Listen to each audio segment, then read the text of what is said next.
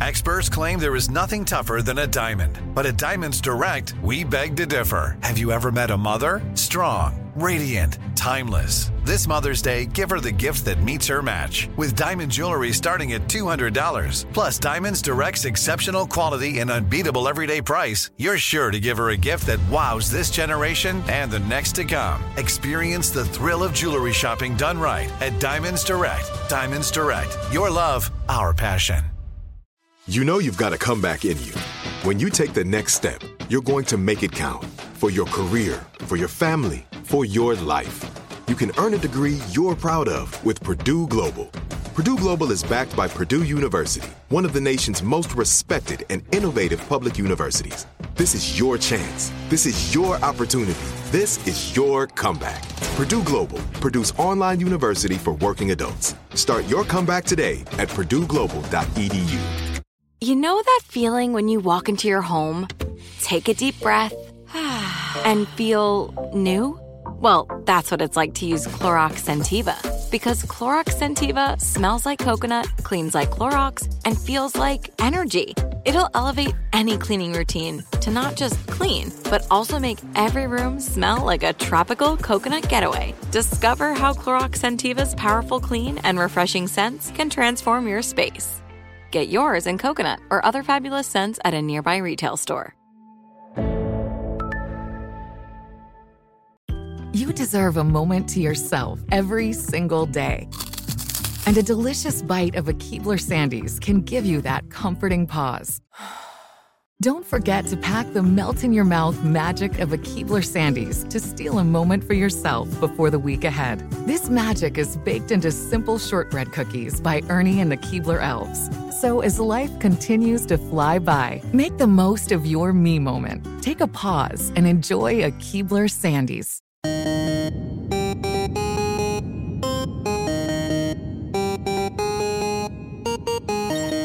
The Large Nerdron Collider podcast is a production of iHeartRadio.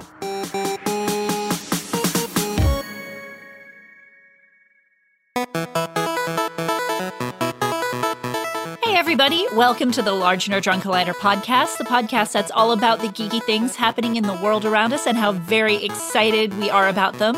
I'm Ariel Casten, and with me, as always, is the super fragilistic Jonathan Strickland. What would you do if I sang out of tune?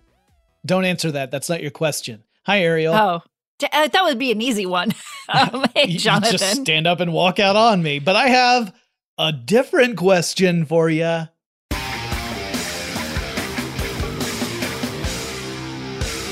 All right, Ariel. You got a new career coming up. All right. And that career is to be the sidekick to an established superhero. Which right. superhero do you pick? To be a sidekick of? Yeah. I mean, that's every person's dream is to be a sidekick, isn't it? Look, you gotta start somewhere.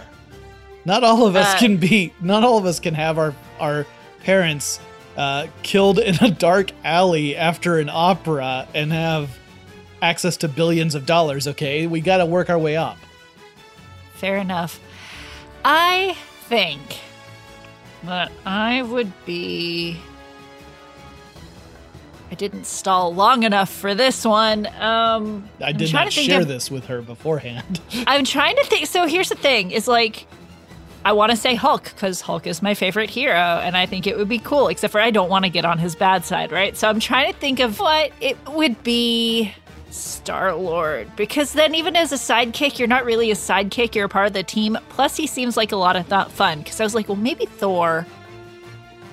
Mm, yeah. I think it would have to be Star Lord. Okay, that's cool. So you yeah. went you went Marvel. I'm gonna surprise you because I went DC. Oh. oh, who who would you sidekick for? I because deci- I thought for sure you'd say Squirrel Girl. I decided no no no Squirrel Girl doesn't need a sidekick. She's undefeatable. Um I I would uh I would pick a truly iconic DC character, one that I think uh as far as I know has never had a sidekick. So that that knocks out like Batman and Superman right away, right? Plastic Man. You know what? I thought about Plastic Man. I really did. But he has like a criminal past, so I feel a little weird about that one. So uh, okay. I decided to go with Arm Fall Off Boy because someone needs to pick up his limbs. S- but like, so wasn't he created just for the Suicide Squad? No, that was not Arm Fall Off Boy. that was the te- detachable kid. Yeah, the detachable kid, which was essentially based off Arm Fall Off Boy. But no, Arm Fall Off Boy, uh, uh, technically in the reboot, I think they call him something else. I can't remember what the name is. But yeah, Arm Fall Off Boy, because like I said, it's, it, I think of it, I don't know if you've ever seen any burlesque Ariel, but they have these stage kittens, and it's the stage kitten's job to go in after an act and just pick up all the scraps of costume that have been thrown everywhere. I'm essentially Arm Fall Off Boy's stage kitten. Okay. I mean, it's a little bit more gruesome, but There's it- no blood. I mean, he doesn't. It's not like he pulls up his arm and there's like sinew and blood and bone or anything. I mean, I don't know that. I'm not very familiar with Arm Fall Off Boy. If I had to pick a DC character, it would be Aquaman because I really like snorkeling and scuba diving, and I'm a water baby. Like, but I felt like that would be like the easy answer. There, so. there's also the great song Aquaman's Lament, where Aquaman is singing to Vicki Vale and saying that he's a better Mm-hmm. superhero than Batman, which is a great song and everyone should listen to it. Um, all right. well, now that we got that out of the way, let's uh, let's segue into some of our news items. And the first one is about a virtual fan event, uh, DC Fandome. That's uh, Mhm. D O M E. They had one last year and they're having another one this year on October 16th. It is free, so you don't have to register and pay or anything. You can register so that you can watch it and everything. But um yeah, they're going to show off some trailers, some sneak peeks of different stuff, things that involve not just the films but also animation, TV, uh, uh comic books. So you're going to get a lot Mhm. of uh, DC stuff at that event and I think it's pretty cool. Yeah, me too. So I, I it's good to hear you say that it's pretty cool because I know that you've been a little bit grumpy about the DCEU, as have I, in all fairness. Uh, but they are, you know, they're they're going to talk about some video games. I've really enjoyed DC video games like Injustice. I quite enjoy picking up on a random day. Um, I'm really excited for the return of Doom Patrol and Young Justice, and uh, also for the new the new series Naomi that they're coming out with because it's it's kind of gonna just be a new thing, and I I look I have enjoyed DC's television for the most part, so I look forward to seeing kind of a new property. Plus, I'm really enjoying Sweet Tooth. I'm watching through it. Um, Oh, neat. I quite enjoy that. Yeah, well, and Yeah. they're they're getting ready to say goodbye to Supergirl. That's going into its final season. Um, there's uh, also uh, a lot of anticipation for another trailer for the Batman. They showed off a trailer for the Batman at the last Fandome, and back then, the plan was still to have that film come out this year. Uh, that obviously isn't going to happen. It's now going to at least it's scheduled to release in early March of next year, uh, which makes me wonder if the new trailer is going to end with question mark zero question mark question mark. Because at the end of the last one because the riddler's in it they replaced the twos in 2021 with question marks. So now we just get extra question mark I mean, I feel like they need to do that, and then they need to replace the zero with a question mark, and then they need to fill the screen with question marks until it explodes into like this question mark frenzy, which feels more jokery than riddlery. But I, I- um, I, also think I feel like that's it's the right vibe. And and not only that, Ariel, you've already solved another problem. If they replace all the numbers with question marks, it can come out whenever. I mean, to be fair, if they leave the zero in, it still has what? Uh, I can't do math. 70, 79 more years that it can come out in. Not only that, then you can wait another millennia and then start over again because it could be the first numbers a three, not a two. Because it's a question mark. I mean, it, it it resembles a two, but it doesn't Oh. have to be a two. all those all those young girls in 3022 who fall in love with Robert Pattinson just to find out that he's long gone unless Yeah. he's bionic by that time. Yeah, I mean, who knows? Maybe we'll have become one with the Matrix. But wait, that's a spoiler alert. That's a later story. Yeah, we're not Um, there yet. yeah anyway we thought that this was cool that it's going to be a virtual event i mean obviously there's a, a lot of people are missing the real events here in atlanta actually this this Mhm. coming weekend uh dragon con is going to take place in person they are requiring that all attendees either be vaccinated or provide proof of a negative COVID test within a certain number of days. of- 72 hours. 72 hours. Um, yeah, Which with with current waits is actually pretty in, in Atlanta pretty difficult to get. I drove past a testing center the other day and there was a like a line a drive-through testing center. There's a line like a half a mile long waiting to get in. Well, and Georgia is a state where there's still, sadly, a large number of COVID cases and uh, a lagging percentage of the population getting vaccinated. It has improved over Yes. time, but no thanks to. I won't go there. This episode's let's- not about that. But I will, No. if you want to hear me rant about it, just hit me up sometime, and I will. I will spend hours complaining about leadership in Georgia. But uh, we just want to say to all of those going out to Dragon Con, we hope you have an amazing con. Be safe, take care of yourself, wash Wait. your hands all the time. I mean, you should do that anyway. Wear your mask. Definitely wear your mask. And- wash your hands. That should happen anyway because con crud is for reals, y'all. Yeah. Yeah, like years when there's not COVID, a large number of the population go home feeling sick.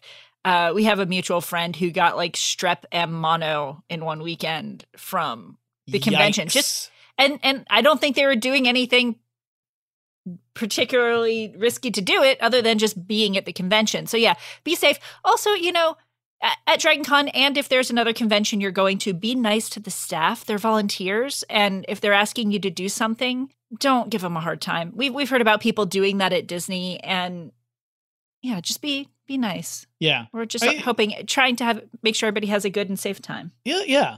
Yeah, it's not like any request is a personal affront to any of the attendees. It's literally to make sure that everyone is safe and has a good time. And But hey, I'm sure if any of our listeners are planning to go to Dragon Con, that they're already going to be super cool to all the volunteers and do everything they're asked. I mean, they wouldn't be listening to us otherwise, right? Because they would Yeah, find us exactly. insufferable. Uh, someone who the the uh, leader of the Ten Rings finds insufferable is Trevor Slattery. Nice. Thank you. Um, so yeah, you might remember that in Iron Man 2, they introduced the Mandarin. Um, and uh, wait, no, that was Iron Man 3. Iron Man 3, they introduced Man the Mandarin. 3. Iron Man 2 was uh, Whiplash.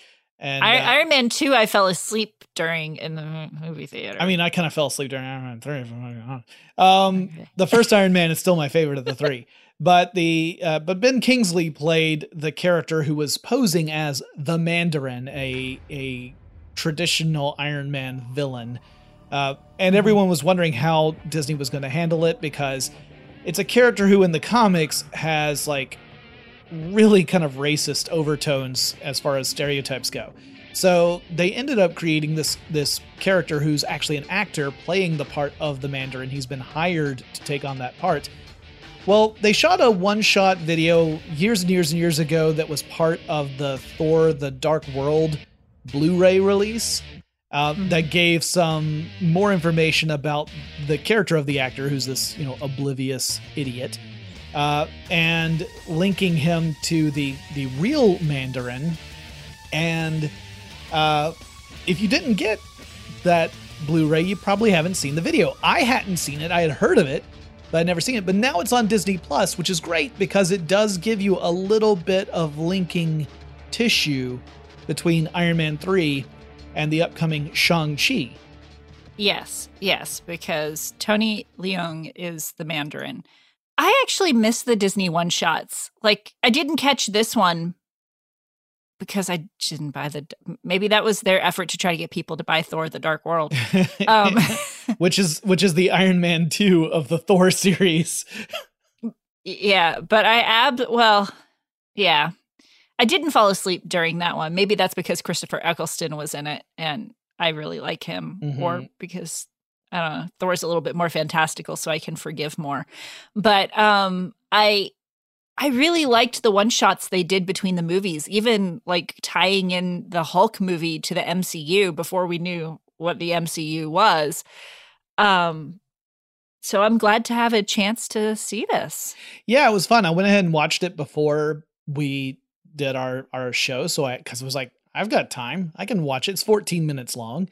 And uh, definitely stay through the credits because there are elements in the credits, within the credits, that are important, uh, or at least entertaining. If not important, they are entertaining. And Mhm. it is cool to see that Disney was thinking, oh, we should go ahead and release this because it does tie into this upcoming release. And uh, I remain super excited about Shang-Chi, even though I suspect I will be waiting the 45 days for it to come to Disney Plus because I am not quite ready to go back to the theaters yet. Same, same. But I want it to do really well at the same time. I'm so torn. Also, I have a little bit of geek shame because you kept saying Shang-Chi and I thought for sure it was Shang-Chi. And then I watched a trailer on television and they said Shang-Chi. And I'm like, oh, I'm wrong. All the shame upon me in my house. Sorry, mom. Uh, Well, I mean, it's it's one the the reason why I know full disclosure is because uh, my my uh, partner used to go to school with uh, uh, some uh, uh, people from um, from China, and that's where I learned that the right pronunciation was that ah sound, not an a ah sound. So like, uh, she had a, a, a colleague named Yang, not Yang. It's spelled Y A N G, uh, but Young. And um, not only that, but her last name rhymed with that. I won't go into everything because I want to don't want to talk about people without their permission. Yeah. But but yeah, you could just imagine like the eye rolling you would have to get used to after hearing your name butchered over and over. So it's just one of those things that I tried to I tried to avoid. I fall into the trap all the time. All right. Well, we only have a little bit of time for this last segment, so let's just cover this super quick. Uh Sure. Matrix 4. It they they released some footage that Ariel and I really had trouble finding in a way that wasn't Yes. packaged with like jerkwads like us talking over it. yeah, yeah. But they they released a little bit of footage at CinemaCon in Las Vegas. Uh, I think last week. and um you know it, we know from that footage because everybody likes to describe what happened even though i can't find it that uh keanu reeves will be at least part of the time in his matrix persona or his pre-matrix persona and that neil patrick harris is playing a therapist there i want to see it automatically because of that yeah. If there's a musical number in Matrix 4, then I will forgive Matrix 2. i mean they do show they show uh neo or Anderson, Thomas, whatever his name is. Yeah, Mr. Anderson. Mr. Anderson. Yeah, I should have known that. Uh, looking at a mirror, taking pills while they play Jefferson Airplane's White Rabbit. So at least which is in subtle. the promo material, you know, yeah, it's, uh, like it's like when when uh when Breaking Bad finally played Crystal Blue Persuasion, and I'm like, oh Uh-huh. come on, this is a little on the nose. but, Yeah, uh, but yeah, yeah. like I think I you know what? As I've been reading about this, it has me curious because uh, okay, full disclosure, I never saw the third film. I saw the second movie and I hated it so much. I just had no desire to see how the story ended because I just felt like the first film was its own encapsulated thing and that's all I Mhm. needed, right? Because the other the, the second one went on a pathway where I was like, I don't like this. Um so I never watched the third one. But I understand that certain things happen in the third one, which really make me wonder how the heck the things that are happening in the description of the fourth one happen. yes, no, I, I agree. So I did watch all three, all the, and the Animatrix, which I did. I did enjoy the Animatrix, um, but they all blended together after the first one. So the second and the third one, I'd I'd have a hard time telling you specifically the plots of each. But I agree. I'm my curiosity is piqued. And it's been long enough that I will probably give this fourth one a go and see what they do with it. Yeah, yeah, I am I am willing to give it a shot. I mean, I can hold a grudge for a very long time, as will Yes, likely become evident the longer this episode goes. Spoiler alert. But um but in the meantime, we're gonna take a quick break. And when we come back, we're gonna talk we're gonna talk about some things that Disney's doing that um we have some thoughts about. But before we Yeah. get into our fighty fighty mode, let's take this quick break.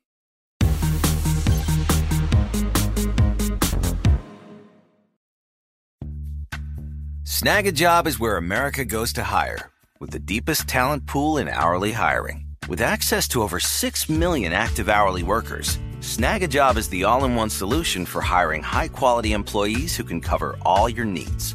On demand, temp to hire, part time or full time. You name the position warehouse worker, retail associate, grocery store clerk, fitness trainer, baker, stylist, bellhop, podcast producer. Yeah, Snagajob's got a worker for that. With our easy to use platform, you're able to seamlessly post and fill available positions quickly with a dedicated customer support team to provide all the help you need along the way. Kind of nice knowing you have a talent pool like that in your own backyard, right? Snagajob is the partner you need to keep your business running smoothly. So visit snagajob.com or text snag to 242424 to talk to an expert. Snagajob.com, where America goes to hire. Pacaso knows your vacation home is your best home. It's the place that brings family and friends together. It's where you're the best version of yourself. Pacaso makes it easy to co own a luxury vacation home in amazing locations.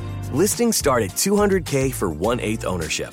Pacaso does the hard parts for you luxury furnishings, maintenance, billings, scheduling, and more with a home management team that provides support before, during, and after your stay so you can focus on the relaxing, hosting, and making memories with family and friends. And you can resell on Pacaso's marketplace anytime, historically for a 10% gain. With Pacaso, you can stop saying someday and start building family traditions today in a vacation home you own and revisit time after time. Visit Pacaso.com today to see thousands of luxury vacation home listings. That's PACASO.com. This is it. Your moment. This is your time to make your comeback with Purdue Global. When you come back with a Purdue Global degree, you create opportunity for yourself, your family, and your future. It's a degree you can be proud of, a degree that employers will trust and respect. Purdue Global offers working adults like you over 175 flexible degree programs to meet your specific career goals. These include associate, bachelor's, master's, and doctoral degrees and certificates. Purdue Global degree programs range from nursing to business to communication and more. Whatever your interest, we have the degree that will move you forward.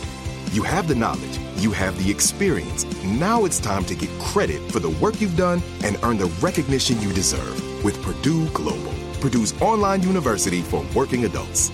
You know you're worth it. We do too. So don't wait another second to get the degree that will take your career to the next level. Start your comeback today at purdueglobal.edu. Open a limited time 11 month certificate at Kemba Financial Credit Union. At 5.25% APY, it's more than triple the national average, plus, it's a safe and secure way to grow your money. Visit your local branch or kemba.org slash CD for details. Offer expires May 31st, 2024. APY equals annual percentage yield. Restrictions apply. $500 minimum and $250,000 maximum deposit. Advantage status required. Comparison based on bank rate average. Federally insured by NCUA. All right, we're back. And Ariel, I want to apologize to you first because I said mm-hmm. we get into a fighty fighty mode. That's putting my feelings, that's projecting my feelings on you, and that's not fair. So I apologize for that. You know what? It's totally fine. I just got excited because my bro went, "Let's fight!" So like, it's just I'm, I'm all ready. Okay, you gotta know, guys. Folks, I shouldn't use guys. I do it all the time. Folks, you should know when Ariel said that, she actually made the fists up, rocking back and forth in the Street Fighter get ready pose, which I think Yes. is awesome. Um, One of these days, we're gonna record video because there's all kinds of gestures and body language and and yeah stuff, no we yeah. have our cameras on but we don't record the video part but let's talk about some of the stuff we want to cover one of the things we want to cover there's there's a lot because disney has Mm-hmm. recently made some announcements and collectively they're starting to really rub a lot of fans the wrong way and by disney i'm talking specifically about the parks here and really i'm Mhm. talking about disney world and disneyland so one thing that we know all right let's let's i guess we can hit the genie stuff first is that Di- Sure. disney's got an app coming out called disney genie it's actually more like a suite of features that are going to be lumped in with the existing disney apps And this one Yeah. is just I- supposed to help you plan stuff, right? Like it gives you ideas of Yeah. what wait times are for different attractions, that kind of thing. Well, and it it also is supposed to you're supposed to be able to tell it what you like in your park experience and then it can suggest timing, it can suggest uh rides, shows, things like anything that food service, I don't even know. Um but just basically it can help uh tailor your park experience so you're cutting out all the stuff you're not interested in. At face value, it seems like a really good idea. And and that and that one's free. That part's free, which I think is great. Actually, I really like that. Like if you have the if you have a smartphone and if you download the app, the basic version of Disney Genie is free to use. However, then we get to the add-ons. Add-on number 1 is Disney Genie Plus, and this is where uh, you have the replacement for what was the Fast Pass system, and even then, there's some major differences. Uh, before COVID and before the shutdown of the parks, it was pretty much standard for you to go into Disney system, uh, sometimes up to I think it was at least 60 days. It might have been more than that. I think 60 days for fast passes if you were staying on property, and you could reserve up to three fast passes per day uh, ahead of time, and you would just select the time or whatever times you wanted as, as much as you could. I mean, if the fast passes were all gone, you were kind of stuck, and you Mhm. would build out your day that way. Then the COVID happens, parks shut down. When the parks reopened, FastPass was no longer a thing. For one thing, it wasn't really necessary. They were operating the parks under really restricted attendance, so there wasn't mm-hmm. nearly as many people in the parks. But now they're bringing back a version similar to FastPass, similar to the first incarnation of FastPass, where you can only have one at a time, which I don't think is a bad thing. no. You can you can only hold one at a time. Once you redeem it, you can immediately make your next FastPass reservation based upon I about to say, availability. I remember back in my day when you had to walk up to a kiosk and get a little printed fast pass. Yeah, and you could only have one. And, Yeah. And eventually they had it where different rides had different kind of levels of importance where you could hold one really like choice ride like Space Mountain. Mhm. And then you could hold one that was, you know, good but not like not typically as busy as that one. And then eventually it got to the 3. Well, now we're back down to 1. That part's not bad, but you're going to have to pay for it. You got to pay if it's Disney World $15 per person per day to have Mhm. this feature. At Disneyland, it's $20 per person per day. And then they're also expecting that for certain premium rides, there'll be an upcharge for that ride. So if you're paying $15 per person per day, you can get most of the rides, but maybe not, you know, Star Wars Rise of the Resistance. That would be an extra five.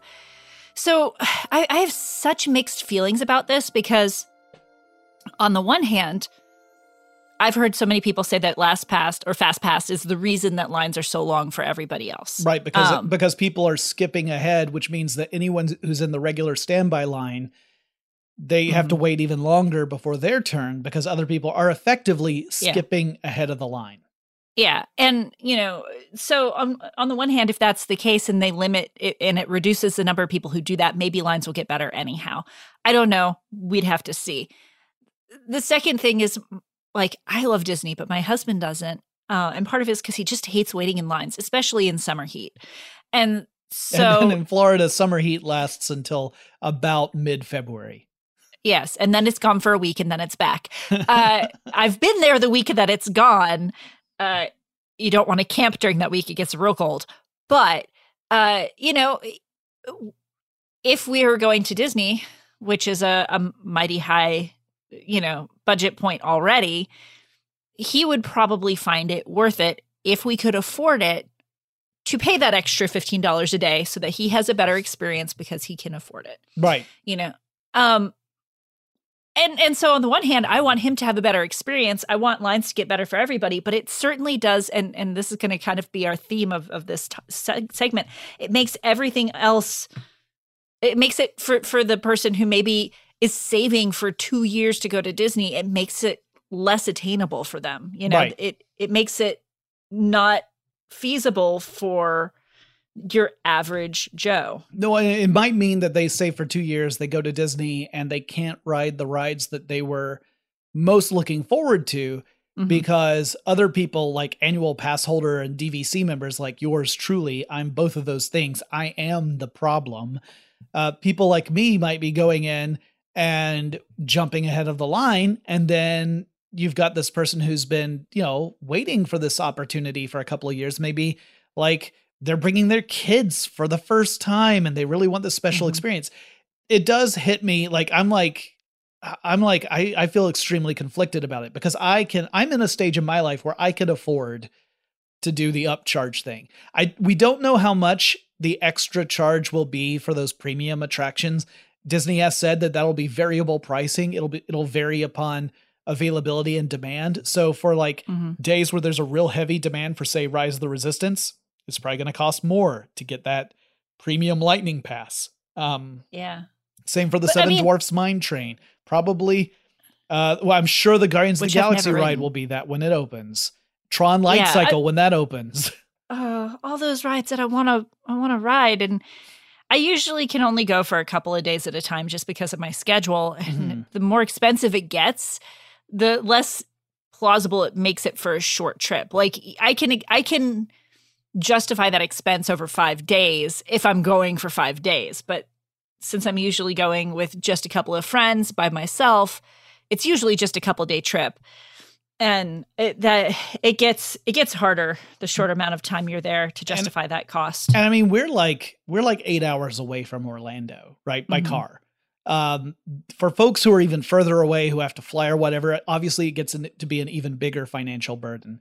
Yeah. Uh, I didn't mention, we neither of us mentioned that for that premium ride experience, you are limited to two of those per day. So that at least is one limiting factor where you don't have to worry about everybody just eating up all the premium passes across all the parks, you know, because mm-hmm. they've got like 10 of them or whatever. They're limited to two per day. So that's one thing that helps limit this a little bit. However, we have some other complicating factors. One of those being the Star Wars Galactic Cruiser hotel experience that's opening up. We talked about mm-hmm. it a bit. Two day, two night experience, immersive Star Wars experience. You are encouraged to take part in an ongoing story that unfolds during your stay. You can pick one of several different roles to kind of play as you do it. Well, part of that experience includes a trip to Galaxy's Edge at Hollywood Studios. Presumably, part of that experience also means that you are not having to stand in line for Smuggler's mm-hmm. Run and Rise of the Resistance because you are able to ride both of those rides as part of this experience. That means that not only if you're going to Hollywood Studios do you have to contend with the people who are using Genie Plus for Smuggler's Run or the Lightning Lane for Rise of the Resistance, you also have all those guests from Star Wars Galactic Cruise that are ahead of you as well. And that mm-hmm. starts to pile up. Well, but you know, Galactics, it, it will pile up. Maybe, maybe the Park Genie will help organize that mess so that it, it'll cut down on the like the bottlenecking of what everybody wants to do at any given time. It'll maybe it'll help um, encourage crowds to disperse over a, a, more steady stream as opposed to large crowds. Um, but that you know, that being said, there are not a huge number of rooms. Yeah, it's uh, in the Galactic one, Star Cruiser. Pretty, think, I think it's just 100 total.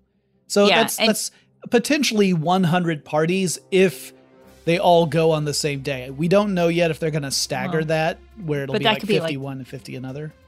That could be like 400 people. Yeah, and uh, I guess you could or take more. yeah, because you could have like tons of people in some of these cabins. But like if you um uh, if you want to feel a little better about it, at least you'll know that the people who are doing that paid out the wazoo in order to do it because we learned what the pricing is going to be for the basic standard cabin aboard the Star Wars Galactic Cruiser, which is that if it's two people, this is one of those things where on a per person basis, the amount goes down the more people are there. But mm-hmm. the total obviously goes up because you're talking about more people.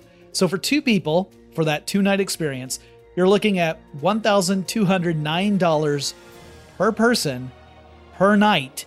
So ultimately, collectively, that's $4,809. Almost 5 mm-hmm. grand for two people to stay there. Now, granted, meals are included with that, as is including alcoholic beverages if you're an adult and you drink. I don't know And- that I don't know that all your beverage. alcoholic beverages. Yeah, yeah. I was about to say one alcoholic beverage, and then uh, and also uh, the entrance to Hollywood Studios for the Galactic Mhm. Galaxy's Edge part. Uh, and uh, dinner gratuity. So that's yeah, I mean, I, I don't tend to drop five hundred dollars gratuity at my Disney dinners, but I mean, if it if if you're like Mister Moneybags and or Ms. Moneybags or them Moneybags, then maybe you do. Uh, obviously, more people who go and stay in a cabin, it the the price per person goes down. So if there are 4 guests in a cabin, which Disney indicates would be three adults plus one child, it would be seven hundred forty nine dollars per guest per night. So collectively, you're looking at si- uh, just under six thousand dollars. Uh, but per person, the price has come down. Um, yeah. Um so yeah, w- wicked expensive. uh, again, I'm I'm I'm torn on this as well because obviously you're going to have a lot of people who have to be in character and performing for you, even if they're front desk staff. Uh, we know that they do this on Avengers Campus in Disneyland and also at Galaxy's Edge. All of the park staff are essentially performers or should be, are expected to be. So you're on all the time while you're working there, you know, and I want them to be paid.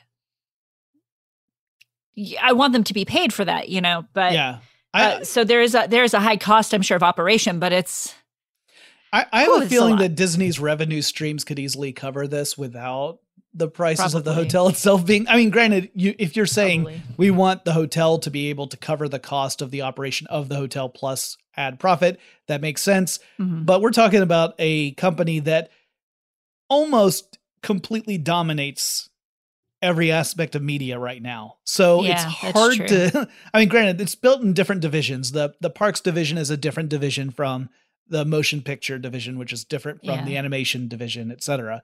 But still well, um, so there's that. Then there's also annual passes are making a return. They were gone uh, once COVID hit and the park sh- shut down. If you did not have an annual pass, you could not purchase one. Um, I happened to have one, so I was able to renew mine. Uh, but now the annual passes are coming back in a slightly different form. There are, I think, four levels of annual pass now I think so. Yeah. but only the last only the last one is available to people who are not Florida residents and are not part of the Disney Vacation Club, and that's the most expensive one, which is like a thousand two hundred fifty dollars or something like that. something like that. Yeah, it's Uh, and well, I and it don't no know. longer no longer includes the photo pass either. The old the old annual passes did. yeah.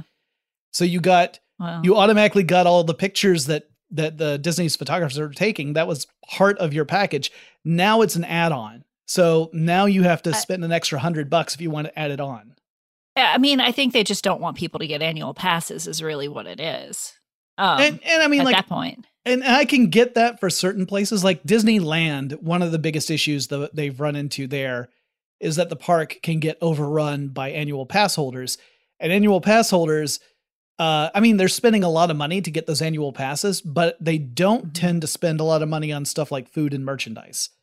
Whereas, like people who are visiting for the first time or tourists, they spend a lot more money. So Disney does prefer there to be more like day of ticket holders as opposed to annual pass members. I mean, I wish that all of these increases in costs would help cover and make the non-annual pass holder visit a little bit less expensive, potentially.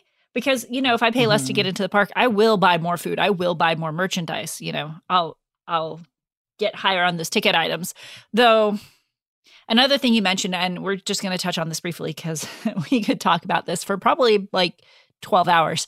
Um, you know, one of the things that I really enjoy at Disney, and I this is something that's new as an adult is I love the entertainment at Disney and and how you can run into it in many places. Well, you can't do that as much anymore. They cut a lot of their entertainment, at least their street entertainment. I don't know about stage. Um when COVID happened and you know, there are people who are saying that maybe they just wanted to get rid of them anyhow.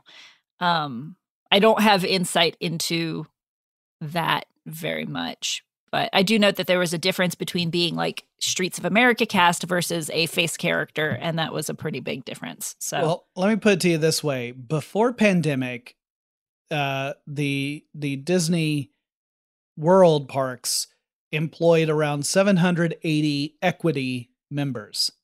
Mhm. After pandemic, they let go of 720 of them. So Wow. only 60 out of 780 remained. And that was as of October of last year.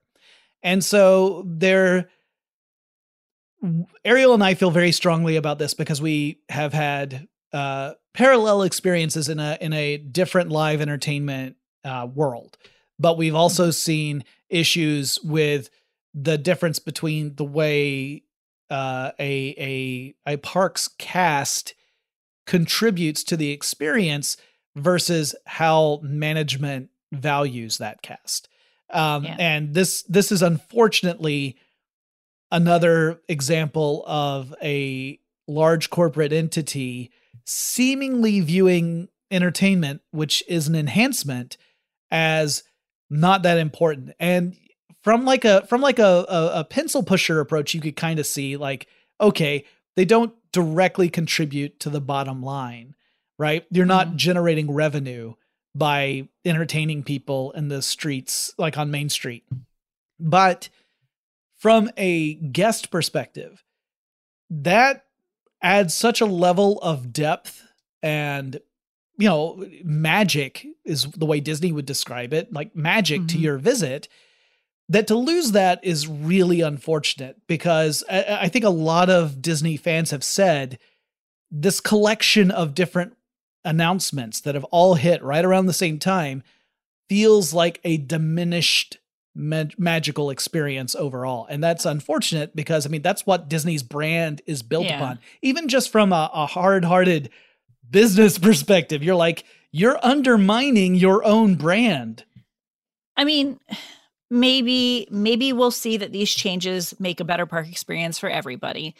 Um, I hope that they bring the entertainment back. You know, it's hard because I am very very biased, being a having been a street performer performer at an entertainment at least partially venue. You know, you, you've said we're we're both biased to this because we work the Renaissance Festival. That is that is very magical for me. I don't know how much everybody appreciates that sort of interaction at a park. So maybe we are the outliers in that. Yeah it could be I do hope post pandemic they're able to bring back some of the street cast. Me, me too. And, and like same thing with some of the other shows and stuff, like things that have been uh, curtailed because of it. I would love to see that all phased back in. I think, I mean, just based upon the way Disney handled this over the course of the pandemic, that the Disney parks handled this, I should really be more specific because the company is so big. That uh, they burned a lot of bridges, I think, with a lot of cast members um, who genuinely loved what they did up until the point where it felt like it wasn't reciprocated. Um, that's unfortunate. Maybe I'm projecting too much. I hope I am. I would love to see a return to that form. Honestly, I think that the park, the parks in in Orlando really need to focus on that. I mean, we've got the Magic Kingdom's 50th anniversary right around the corner. And it would be a real shame if live entertainment and like an energetic cast were not part of that celebration. I mean, I agree. I, I, I do think part of it will just depend on health and safety as well, because well, while I've never had a street character outside of like a costume character during a photo experience get all up in my business at Disney, um, like you know, there you do have crowding issues, you do have spacing issues still currently. So we'll have to see how it all plays out. I never went to the Georgia Renaissance Festival as a kid because it was pay to get in and then pay for everything you do. Um, and so that kind of, you know, and I didn't make a lot, I didn't have a lot of money um, at that time. So that kind of mentality has stuck with me throughout life. And I love Disney parks and I don't want to get hit by that same door, I guess. Yeah. Well, I want to be able to continue going. my biggest hope is that this regular Genie, not the Genie Plus, but the regular Genie part of the app, helps folks plan out their day, make last minute changes, and mm-hmm. be able to adapt to whatever's going on in the parks and still have a magical experience and not have to feel like you have to do the pay to win strategy, like the same thing that people who play video games absolutely hate, right? Mm-hmm. Yeah. Well, we we need to uh, take another break. This is gonna be this is a long episode. We're gonna take another break, and then when we come back, we're going to mash up some stuff. Uh, some that we've already talked about, and one thing we haven't talked about yet. So uh, stay tuned. We'll be right back.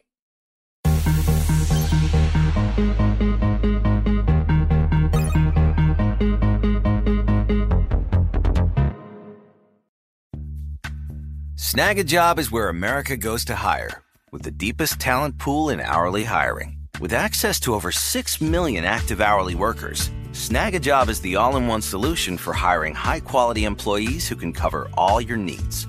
On demand, temp to hire, part time or full time. You name the position warehouse worker, retail associate, grocery store clerk, fitness trainer, baker, stylist, bellhop, podcast producer. Yeah, Snagajob's got a worker for that.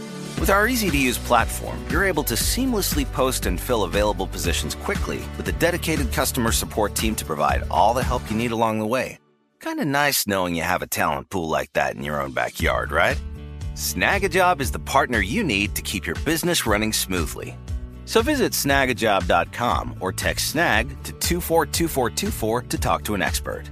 Snagajob.com, where America goes to hire. Pacaso knows your vacation home is your best home. It's the place that brings family and friends together. It's where you're the best version of yourself. Pacaso makes it easy to co own a luxury vacation home in amazing locations. Listings start at 200K for one eighth ownership. Pacaso does the hard parts for you luxury furnishings, maintenance, billings, scheduling, and more with a home management team that provides support before, during, and after your stay so you can focus on the relaxing, hosting, and making memories with family and friends. And you can resell on Pacaso's marketplace anytime, historically for a 10% gain. With Pacaso, you can stop saying someday and start building family traditions today in a vacation home you own and revisit time after time. Visit Pacaso.com today to see thousands of luxury vacation home listings. That's PACASO.com. This is it. Your moment. This is your time to make your comeback with Purdue Global. When you come back with a Purdue Global degree, you create opportunity for yourself, your family, and your future. It's a degree you can be proud of, a degree that employers will trust and respect. Purdue Global offers working adults like you over 175 flexible degree programs to meet your specific career goals. These include associate, bachelor's, master's, and doctoral degrees and certificates. Purdue Global degree programs range from nursing to business to communication and more. Whatever your interest, we have the degree that will move you forward. You have the knowledge, you have the experience. Now it's time to get credit for the work you've done and earn the recognition you deserve with Purdue Global, Purdue's online university for working adults. You know you're worth it. We do too. So don't wait another second to get the degree that will take your career to the next level. Start your comeback today at purdueglobal.edu. Open a limited time 11 month certificate at Kemba Financial Credit Union. At 5.25% APY, it's more than triple the national average, plus, it's a safe and secure way to grow your money. Visit your local branch or kemba.org slash CD for details. Offer expires May 31st, 2024. APY equals annual percentage yield. Restrictions apply. $500 minimum and $250,000 maximum deposit. Advantage status required. Comparison based on bank rate average. Federally insured by NCUA.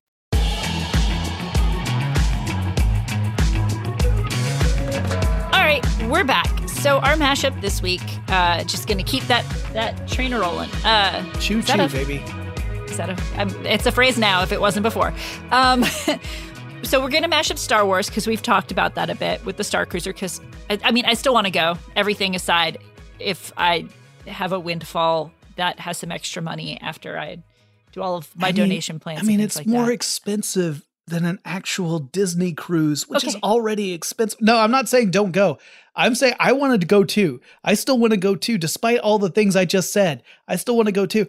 it just so blows my mind that it's more Yeah. expensive than an actual like four day Disney cruise. Disney cruise. Yeah, yeah. Uh, so a lot. So we're gonna do Star Wars. Um, and then uh, the other thing we're going to do is we're going to mash that up with Wonder Years. Yeah. I'm making good sentences now, people. Um, yeah, so, so, we're mashing Star Wars up with Wonder Years. let's let's talk really quickly about the original Wonder Years, and then you can talk a little bit about the trailer that was released for the new sure. version of Wonder Years.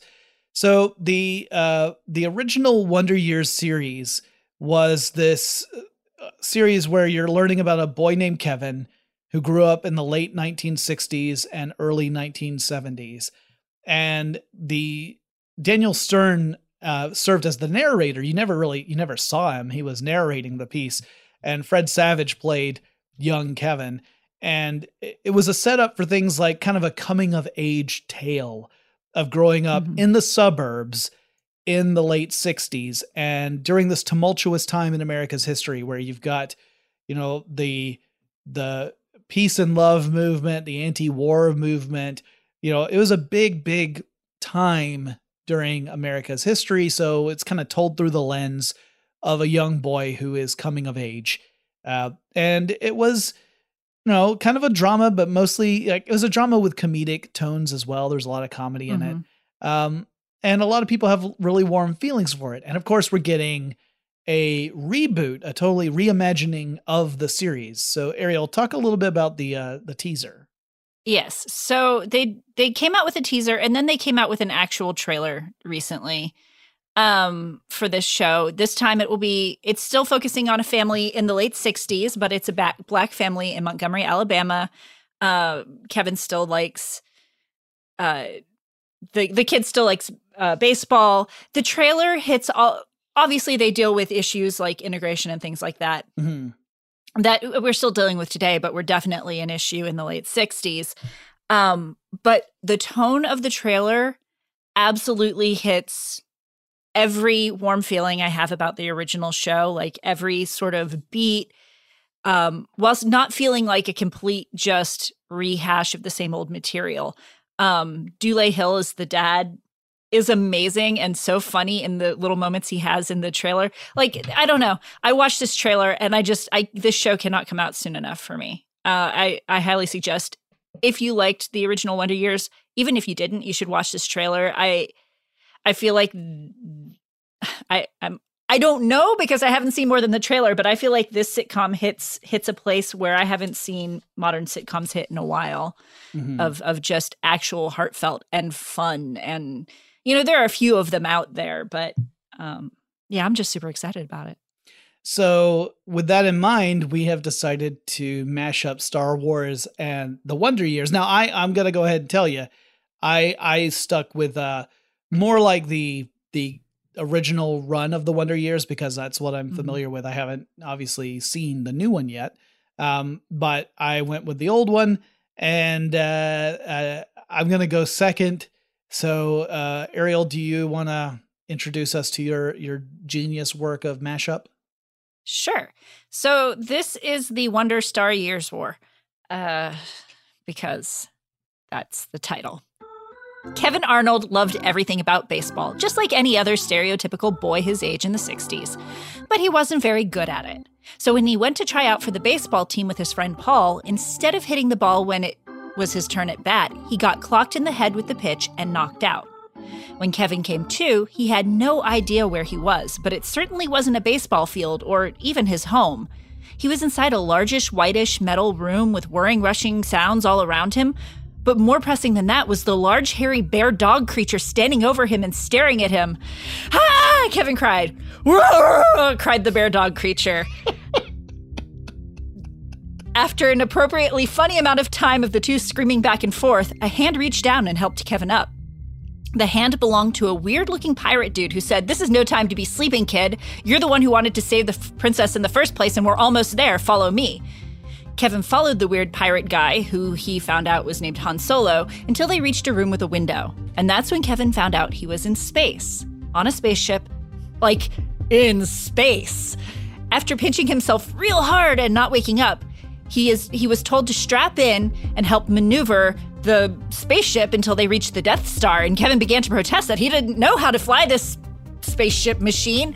He isn't even allowed to drive a car, but as soon as his hands touched the controls, he innately knew how to pilot the spaceship. When they came upon the Death Star, it's it was immense and breathtaking. He asked Han Solo to remind him of their plan and purpose, because, like, he knew, but he just wanted to be reminded. And after an all too brief rundown, followed by the phrase, ah, we'll wing it, kid, they entered the Death Star to steal some stormtrooper armor and save the princess. When they found the princess, to Kevin's surprise, she looked exactly like Gwendolyn Cooper, the girl he had had a crush on. But when he shouted, Winnie, it's so good to see you, she screamed, Don't Winnie at me, I'm not some Equus, I'm a princess. uh, they do save her, and after many mishaps and craziness, they escape the Death Star. And this marked the beginning of Kevin's adventures with Han Solo, the princess, the dog bear creature, which he learned was a creature called a Wookiee who you didn't want to get mad, fighting the wars and stars, escaping space monsters, and piloting X Wings. Apparently, in a galaxy long ago and far away, you don't need learner's permits. And falling more in love with Winnie, I, I mean, the princess. This is until one day when he encountered the main evil himself, Darth Vader. It was a tense situation, and just as Darth Vader revealed that he was Kevin's father, Kevin did think that voice sounded familiar. Kevin blacked out. When he woke up, he was laying in his bed with his brother Wayne standing over him. Ah! Kevin screamed. Ah! Wayne screamed. And after an appropriately funny amount of time of the two screaming back and forth, Kevin's mom came in and he told her his whole story. She told him it was all a dream and he had nothing to worry about, but Kevin insisted it wasn't. Wayne later had Kevin recite the story to his friend George because he found it to be like a total gas. And George said, Man, that's lame. And Kevin believed George until years later when Star Wars came out. And, well, that is a story for another time. I love it. I love it. Thank you. Totally different from mine. So, uh, before we get to mine, because our episode is running long, we're going to take another break. But before I get to that, I've got late breaking news. Ooh. You ready?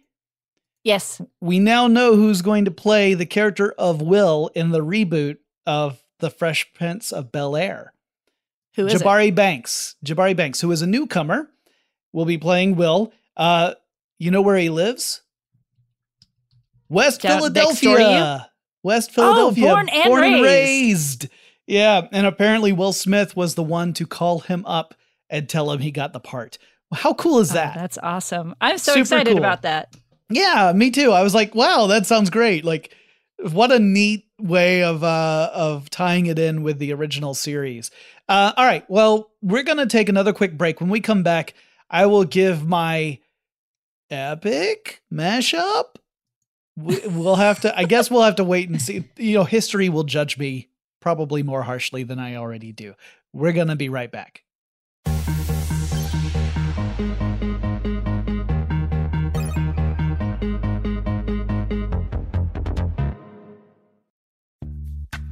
Snagajob is where America goes to hire, with the deepest talent pool in hourly hiring. With access to over 6 million active hourly workers, Snagajob is the all in one solution for hiring high quality employees who can cover all your needs. On demand, temp to hire, part time or full time. You name the position warehouse worker, retail associate, grocery store clerk, fitness trainer, baker, stylist, bellhop, podcast producer. Yeah, Snagajob's got a worker for that. With our easy to use platform, you're able to seamlessly post and fill available positions quickly with a dedicated customer support team to provide all the help you need along the way. Kind of nice knowing you have a talent pool like that in your own backyard, right? Snagajob is the partner you need to keep your business running smoothly. So visit snagajob.com or text snag to 242424 to talk to an expert. Snagajob.com, where America goes to hire. Pacaso knows your vacation home is your best home. It's the place that brings family and friends together. It's where you're the best version of yourself. Pacaso makes it easy to co own a luxury vacation home in amazing locations. Listings start at 200K for one eighth ownership. Pacaso does the hard parts for you luxury furnishings, maintenance, billings, scheduling, and more with a home management team that provides support before, during, and after your stay so you can focus on the relaxing, hosting, and making memories with family and friends. And you can resell on Pacaso's marketplace anytime, historically for a 10% gain. With Pacaso, you can stop saying someday and start building family traditions today in a vacation home you own and revisit time after time. Visit Pacaso.com today to see thousands of luxury vacation home listings. That's PACASO.com. This is it. Your moment. This is your time to make your comeback with Purdue Global. When you come back with a Purdue Global degree, you create opportunity for yourself, your family, and your future. It's a degree you can be proud of, a degree that employers will trust and respect. Purdue Global offers working adults like you over 175 flexible degree programs to meet your specific career goals. These include associate, bachelor's, master's, and doctoral degrees and certificates. Purdue Global degree programs range from nursing to business to communication and more. Whatever your interest, we have the degree that will move you forward. You have the knowledge, you have the experience. Now it's time to get credit for the work you've done and earn the recognition you deserve with Purdue Global, Purdue's online university for working adults. You know you're worth it. We do too. So don't wait another second to get the degree that will take your career to the next level. Start your comeback today at purdueglobal.edu. Open a limited time 11 month certificate at Kemba Financial Credit Union. At 5.25% APY, it's more than triple the national average, plus, it's a safe and secure way to grow your money. Visit your local branch or kemba.org slash CD for details. Offer expires May 31st, 2024. APY equals annual percentage yield. Restrictions apply. $500 minimum and $250,000 maximum deposit. Advantage status required. Comparison based on bank rate average. Federally insured by NCUA.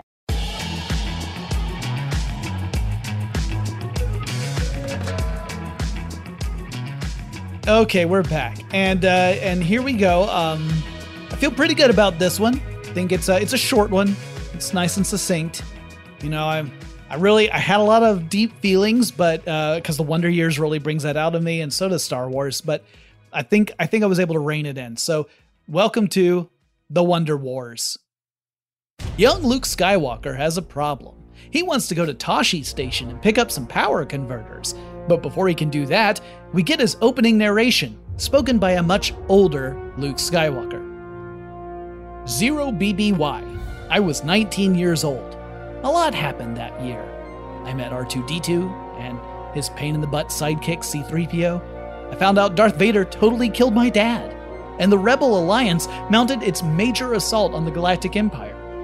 And I began my journey toward becoming a Jedi Master. But we'll get to that. Then we cut to the theme song. What would you do if I stepped in Purdue? Would you stand up and walk out on me? Lend me your ship and I'll go to Alderaan with my best bud Kenobi. Oh, baby, I gotta have a little help from old Ben. Yeah, you know I need have a little help from old Ben. He's got my dad's saber. You have a little help from old Ben. Whoa. Okay, uh, no, the theme song's over. Uh, out of the theme song, we then see a montage of big events that happened in the year zero BBY, which, by the way, that that stands for before the Battle of Yavin. And yeah, you know, I looked around for some other kind of dating system because, of course, no one in the year zero BBY would have called it the year zero because what the heck were they counting down to before that? I mean, it makes no sense. But I couldn't find that, so forget all about that. Anyway, we go to old Luke's narration. There's no pretty way to put this. I grew up on a moisture farm.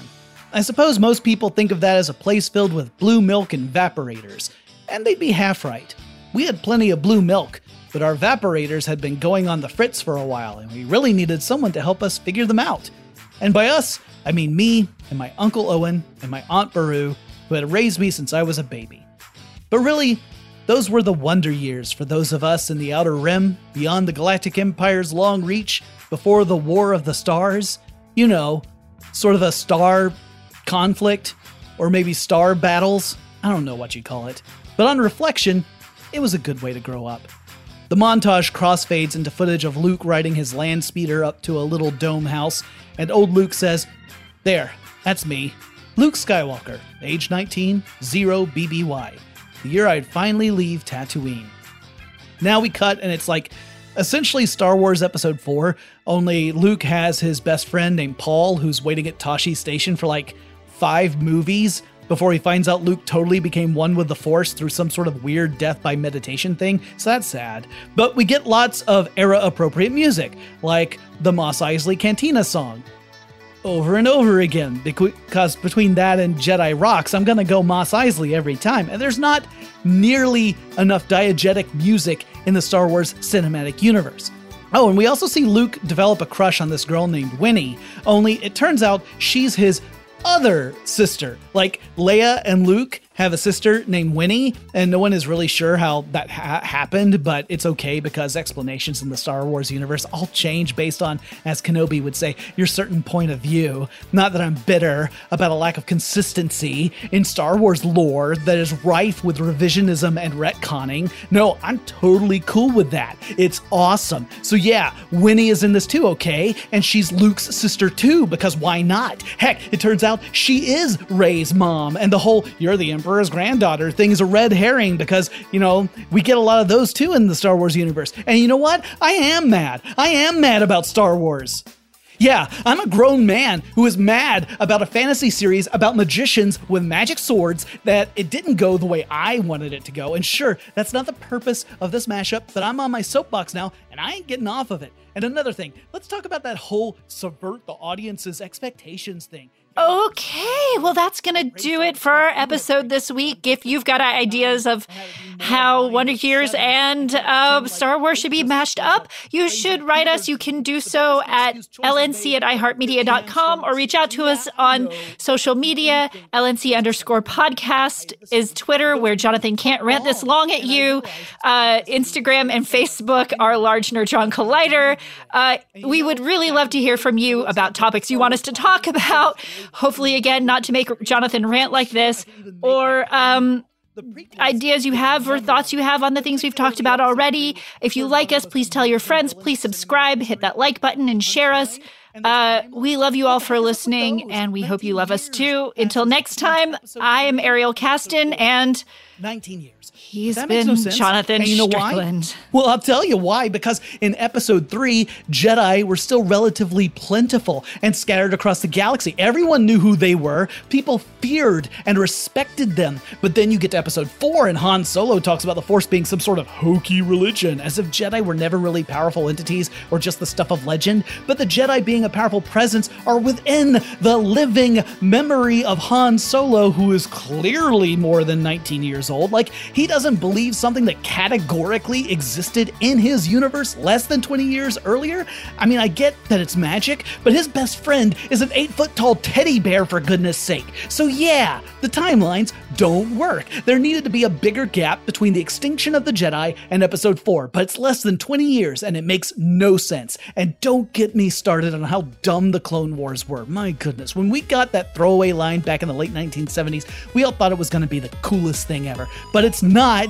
It's lame. Anyway, let's get back to how everything after Return of the Jedi was a terrible mistake. Okay, well, not everything. I mean, I actually kind of liked Rey a lot and Finn, but what's his face? You know, Mr. Hot X Wing pilot guy, played by the dude who did that wicked dance in Ex Machina? He was pretty cool. But pretty much everything else was terrible. I mean, how terrible? Well, I've only seen episode 3 once because I hated it. And I still haven't seen episode 9, which is crazy. I mean, if you had told 10 year old me that one day the conclusion of the Skywalker saga would come out and I wouldn't even go see it, I'd have thought you were nuts. But here we are. The end.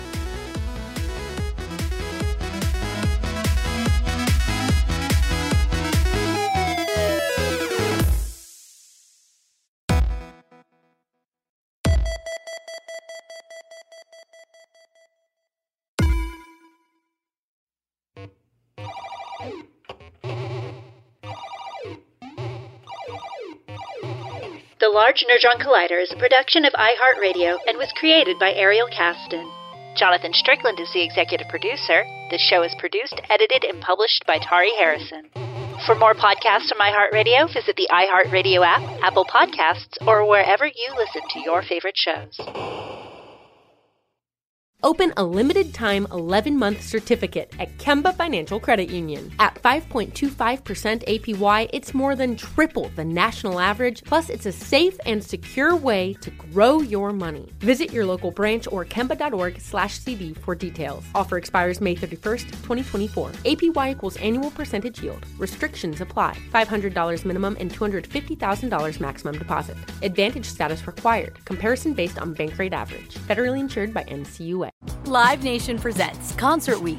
Now through May 14th, get $25 tickets to over 5,000 shows. That's up to 75% off a summer full of your favorite artists like 21 Savage, Alanis Morissette, Cage the Elephant, Celeste Barber, Dierks Bentley, Feid, Hootie and the Blowfish, Janet Jackson, Kidz Bop Kids, Meghan Trainor, Peso Pluma, Sarah McLachlan. Get tickets to more than 5,000 summer shows for just $25. Until now through May 14th. Visit LiveNation.com slash Concert to learn more and plan your summer with Sean Paul, Sum 41, 30 Seconds to Mars, oh, and Two Door Cinema Club. Asking the right questions can greatly impact your future, especially when it comes to your finances. So if you're looking for a financial advisor you can trust, certified financial planner professionals are committed to acting in your best interest. That's why it's got to be a CFP. Find your CFP professional at letsmakeaplan.org. Are you still searching for your perfect place to call home? Well, now is the time to buy at Fisher Homes. If you're looking to move in before the end of 2024, May could be your last opportunity to start building your dream home and close before the year's end. If you're hoping to move in even sooner, Fisher Homes also has homes that are move in ready and waiting for you, where you can start enjoying the benefits of homeownership even faster. Schedule your personal tour with a new home advisor today at FisherHomes.com and make this spring the season you find your your perfect home sweet home.